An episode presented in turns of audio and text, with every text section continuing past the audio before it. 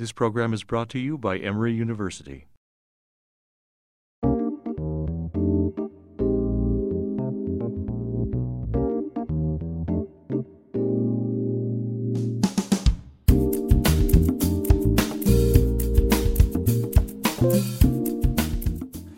My name's uh, Bob McKay. I'm the managing director of the Schwartz Center. Uh, I've been here for a little under, it'll be 10 years uh, this October, as a matter of fact. Uh, part of my mission was to really uh, diversify the offering and um, um, have more of a jazz presence uh, at the Schwartz Center.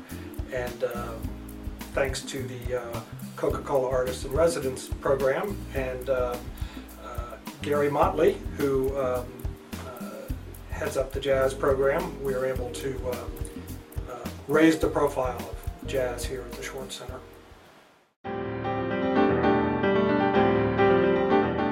Well, we opened in February 2003.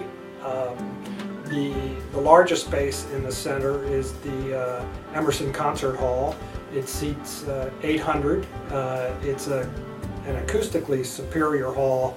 We have uh, adjustable acoustical banners where we can actually tune the hall. Like in, if we have an orchestra, we can um, control the sound uh, and uh, really uh, enhance the listening experience for the audience.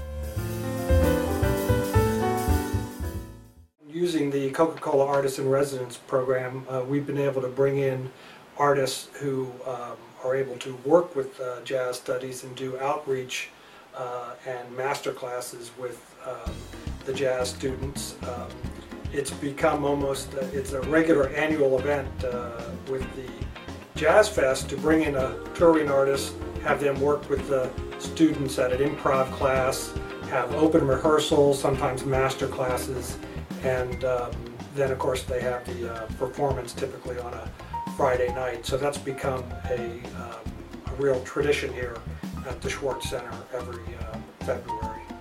We will bring, um, take artists out to the schools and do mini performances and, and question and answer sessions, and sometimes we bust the, uh, the kids in and uh, they participate uh, in the jazz improv class, and uh, we've had a had, we've had a lot of success in that area. besides having that performance moment, we always try to have that teaching moment where we kind of we kind of break down that uh, that fourth wall between the stage and the audience and uh, have the artists uh, work with the students either in small groups or one-on-one.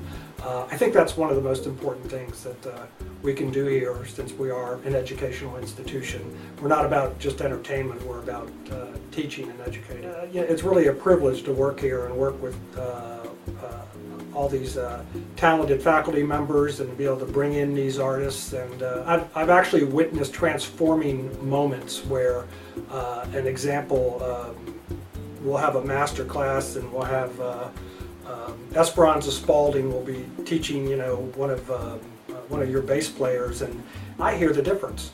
I hear, you know, I hear a better sound. Um, uh, or when Thomas Hampson comes in and, and he um, he's having a master class with a vocalist and they uh, they sing a piece he works with them they sing it again and everyone in the room's going wow you know that that student just got better to me it's just a privilege to witness um, that transformation and just to really see these kids get a um, a, a kind of education I don't think you're going to get in a classroom. I don't think you're going to get reading a book. It just is really this sort of it's it's a combination of an educational experience and a life experience.